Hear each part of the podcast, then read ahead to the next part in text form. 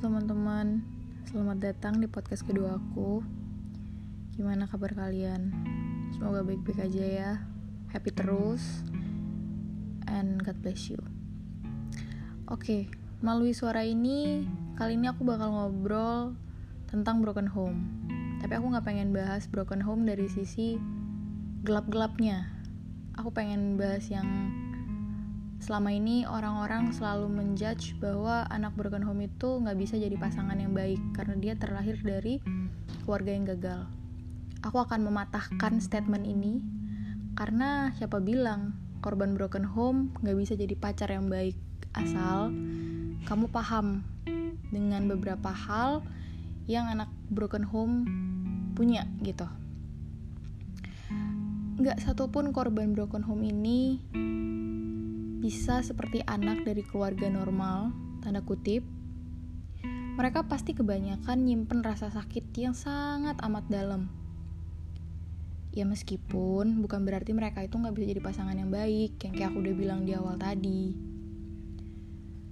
Masalah-masalah itu pasti akan muncul. Dan itu mungkin gak akan bisa kalian hindari, cuman pasti bisa diatasi.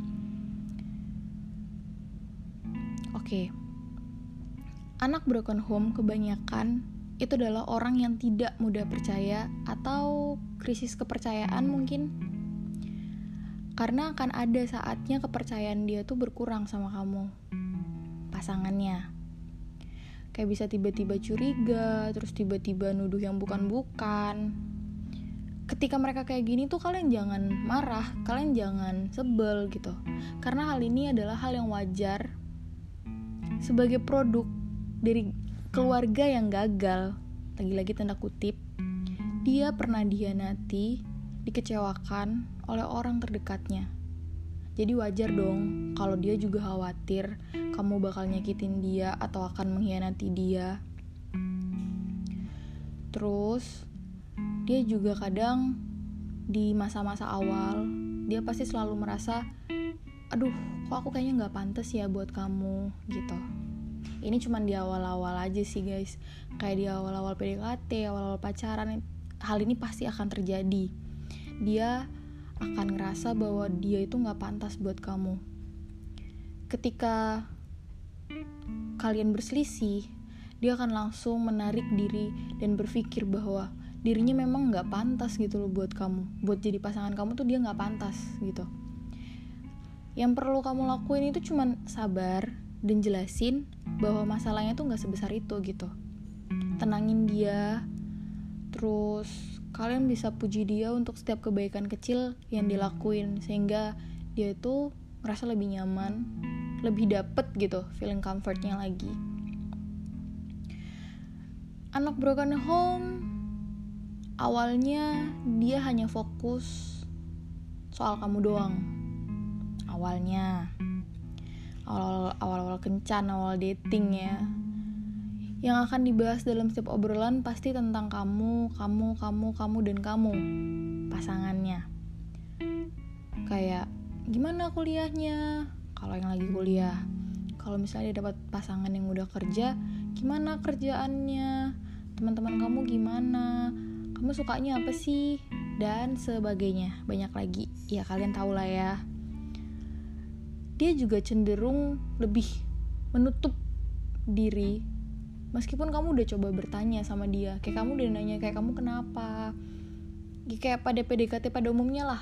Kalian udah coba PDKT dengan jalur bertanya kayak wartawan Haze ini tuh bukannya gimana-gimana. Ini cuman karena mereka ngerasa malu dengan latar belakang yang mereka apa ya istilahnya yang mereka mereka sandang lah ya bahasanya. Aduh berat banget. Pokoknya mereka malu dengan latar belakang mereka sebagai anak broken home.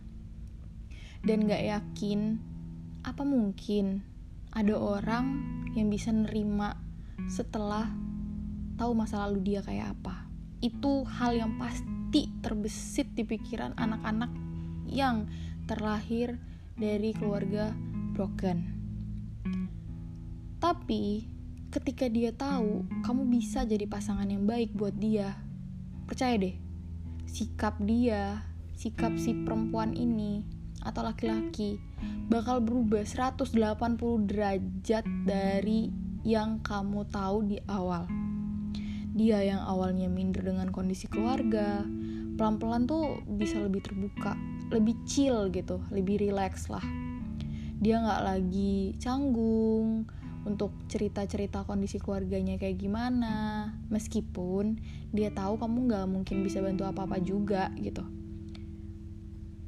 Karena menurut anak-anak yang broken, mereka bisa didengarkan aja. Itu udah satu hal yang wah banget, udah satu hal yang ngebuat mereka feeling comfort gitu. Feeling comfortnya yang tadinya 20% nih jadi ngebus sampai bisa 50% hanya dengan kamu mendengarkan dia ketika dia ngerasa kesepian ketika dia ngerasa kayak aku butuh orang aku butuh kamu buat dengerin aku. Oke okay. terus juga kebanyakan anak broken home tuh selalu bersikap kayak nggak butuh kamu gitu. Ngerti gak sih? Pokoknya dia selalu bersikap kayak seolah-olah nggak butuh deh sama kamu meskipun kamu pacaran ya sama dia tapi pasti akan ada titik di mana dia bakal membutuhin kalian. Setiap kali dia punya masalah dia pasti akan milih untuk nggak bakal nyeritain itu ke kalian secara langsung gitu. Kayak ketika mereka down mereka langsung cerita gitu nggak? Kenapa bisa begini? Itu tuh karena memang kita kita yang terlahir dari keluarga yang gagal udah terbiasa untuk mengatasi semua masalah sendiri sejak remaja atau bahkan sejak masih kecil.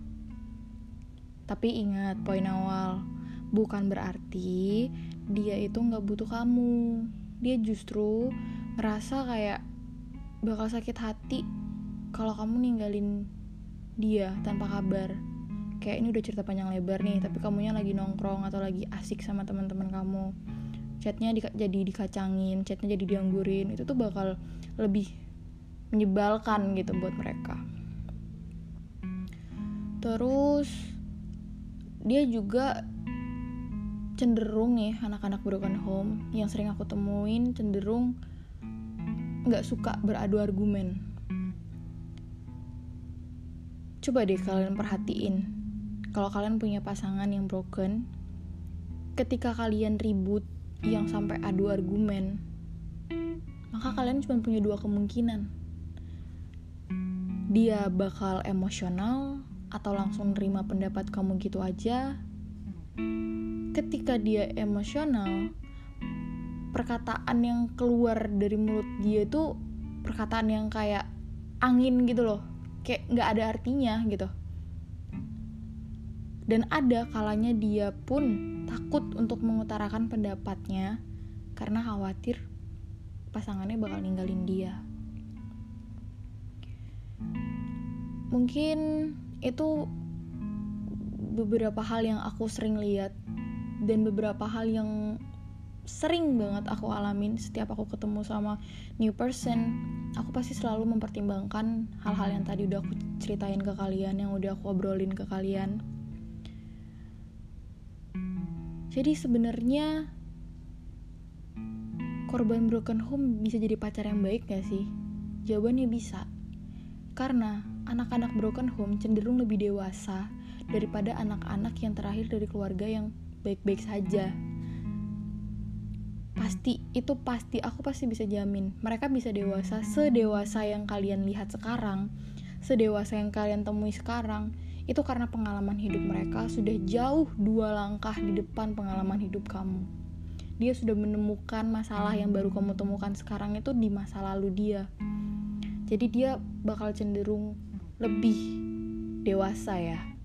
Kalau jatuhnya ini di cowok mungkin menyenangkan. Tapi kalau ini jatuhnya di cewek yang lebih dewasa mungkin ada beberapa cowok yang agak tidak suka dengan prinsip berpikirnya atau pola pikirnya anak-anak broken home. Tapi nggak apa-apa it's okay. That's your choice. Kamu bisa memilih pasangan kamu ingin seperti apa dan lain sebagainya. Tapi setelah kalian dengerin podcast aku yang ini please stop judge anak-anak broken home. Kalau mereka nggak bisa jadi pacar yang baik kalau mereka nggak bisa jadi pasangan yang baik buat hidup kalian ke depannya. Karena sebenarnya anak broken home itu lebih paham dunia dunia istilahnya dunia pernikahan itu anak broken home itu lebih paham bagaimana susahnya senangnya itu gimana. Karena dia itu udah menyaksikan di awal gitu ibarat kata ya. Ya deh guys kayaknya aku udah lama banget ngobrolnya. Ini udah malam juga selamat beristirahat selamat menjalani hari untuk hari esok Semoga sehat selalu. Jangan lupa kalau keluar rumah pakai masker, cuci tangan yang sering-sering biar kuman-kuman tidak menempel. Jaga kesehatan terus ya guys. Stay healthy. Sampai ketemu di podcast aku selanjutnya. Bye bye.